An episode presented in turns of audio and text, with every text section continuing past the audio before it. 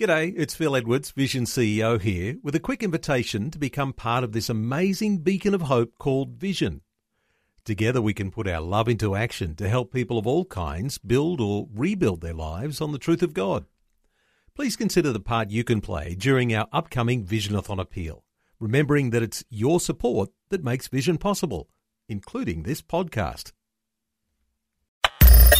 Audio on demand from Vision Christian Media. Foundations. It's actually very important to study and understand history future as laid out in regard to prophecy. If it wasn't, there wouldn't be so much of it. Mm. God doesn't put a whole lot of superfluous stuff in His Word and then say, I'm putting all this stuff in there, but just ignore it, you don't need it. Foundations. Understanding the Jewish foundations of our Christian faith. With Robbo Robinson and Mandy Warby.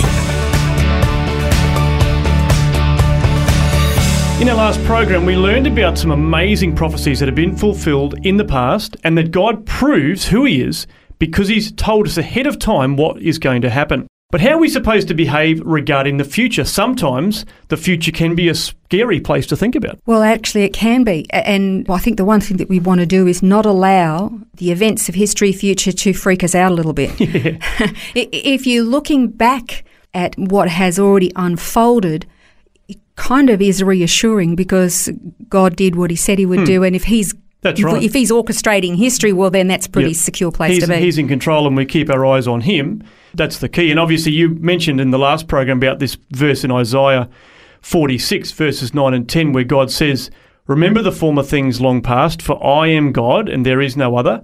I am God and there is no one like me, declaring the end from the beginning and from ancient times things which have not been done, saying, My purpose will be established and I will accomplish all my good pleasure.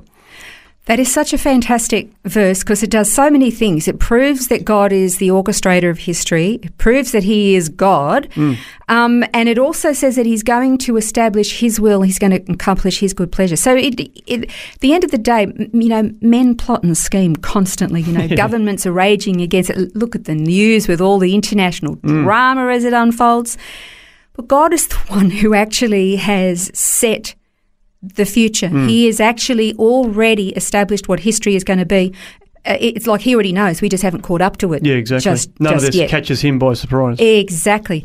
But in there's a couple of Hebrew words that are used pretty much um, all the time in in everyday Jewish language and culture and conversation. And the words are etmol and machar. Etmol uh, is the word for yesterday, and it means to be opposite to something or facing something. Yesterday is in our past, so the picture that you get is that we are actually facing the past. Now, what did um, the prophets, what did God say uh, through the prophet in Isaiah 46? Remember the former things, long past. So this is look back at yesterday, turn around and look back at yesterday. Remember those things. Why on earth would you have to remember those things? I'm glad you asked. we'll get to that in a second. But then the other word is machar, and that means tomorrow. This is a little a little more difficult to understand. It kind of means to be behind or after something. Okay, so etmol is quite easy to understand. Machar not so much. So keep this in the forefront of your mind. And from what we just read with, uh, of what you just read from Isaiah 46, where God says, you know, remember those former things. These are the pictures. Etmol, look back at those former things and remember, face that. But if you're facing that, you're not actually looking to tomorrow. So that's what um, machar means. It means you you actually got your, your back, you're facing away from something. Why why is that? We we, we already know, we, we talked about it last time. It's actually very important to study and understand um, history future as laid out in regard to prophecy. It's actually very important. If it wasn't, there wouldn't be so much of it. God doesn't put a whole lot of superfluous stuff in His Word and then say, I'm putting all this stuff in there, but just ignore it, you don't need it. Yeah. It's really, really important. Um, but at the same time, He's saying, look back at all the things that I've actually already done. I keep my word. I keep my promises. I am who I say I am. You can trust me. And if you're looking at all of the things that he's already done and you're not looking at what hasn't happened yet and what's looking a bit scary, then fear doesn't come in and crowd you. You Yeah. you be actually looking back at what he's done, and it's building incredible faith. Yeah. It's building uh, trust and ass- reassurance that he is who he says he is.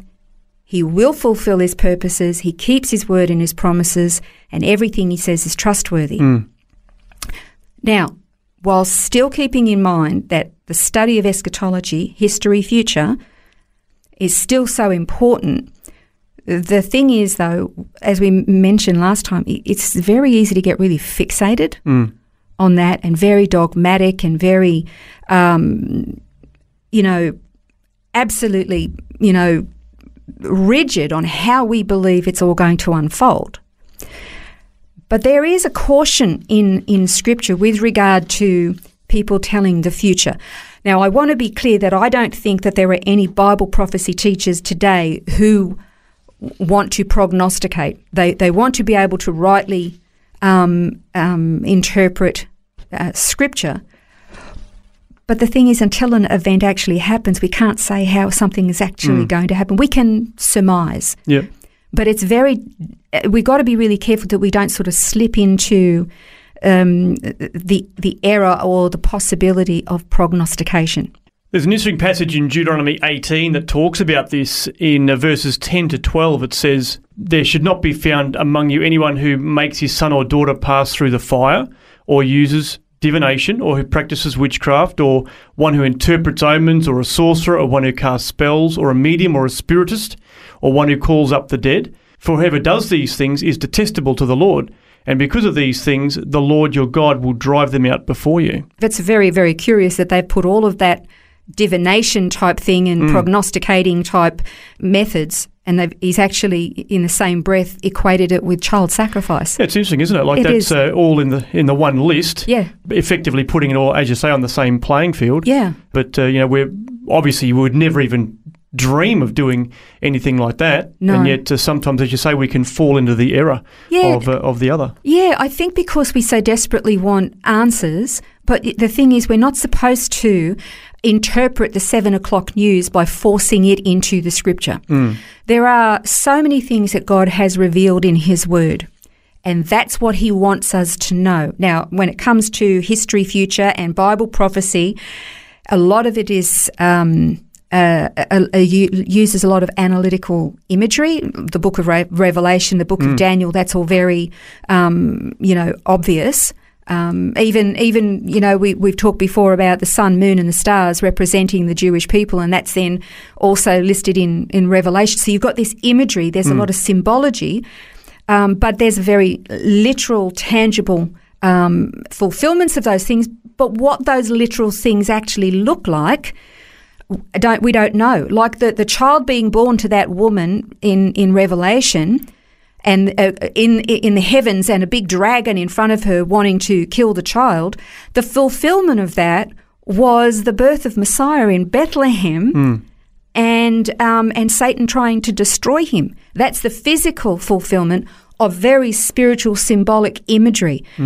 It's really important that we understand that we are only to um, take from the Word of God what God has revealed and not go digging for the mystical Yeah. and trying to find things that aren't there because then it's too easy to move into these other dangerous realms of prognostication and divination without intending to. It, it's just that we really need to not be weird hmm. when it comes to eschatology Yeah. because Christians can get really weird with this stuff. And I think there's a bit of human nature in there too, isn't it? Because we want to know and we want to have, you know, we want to It is, control it, yeah, in some respects. It is, So that's yeah. a, something that we have to continually work, you know, against and try to overcome. It is, but that's why it's all about balance. You know, we've we've talked many times before about when it comes to the Jewish people and their religion, Judaism is very practical and in many instances it's literal. And so they take Bible prophecy very, very seriously. They study if it's in God's word, then it's absolutely serious. But their focus primarily is on the physical, literal, practical application of living out their faith. Now, I'm not saying they don't go off uh, uh, sometimes because they do. In their often in their zeal and their love of tradition, they do absolutely, and Jesus rebuked them for it in in his day. Uh, so do we, I might add, in our traditions and everything. We're, we're really no different. but it's we've talked again uh, many times about the whole counsel of God. Prophecy is important. History future has already actually been written, but it's God's business. So let's let's study, let's be alert, let's be informed and educate ourselves, but let's not be weird. Let's embrace the whole counsel of God and live our faith with sincerity and heart and genuineness. And let's be gracious to everybody. History future has actually not happened yet. So let's not fight with each other about how it's going to be fulfilled. Yeah, that's right. Good reminder. And once again, there's always uh, more in the notes than we can fit into the program. So check it out online at vision.org.au slash foundations. On the next program, we're going to be exploring the purpose of the law. This has been Foundations, a look at the Jewish foundations of our Christian faith. For study notes, resources, and more, see vision.org.au slash foundations. Thanks for taking time to listen to this audio on demand from Vision Christian Media. To find out more about us, go to vision.org.au.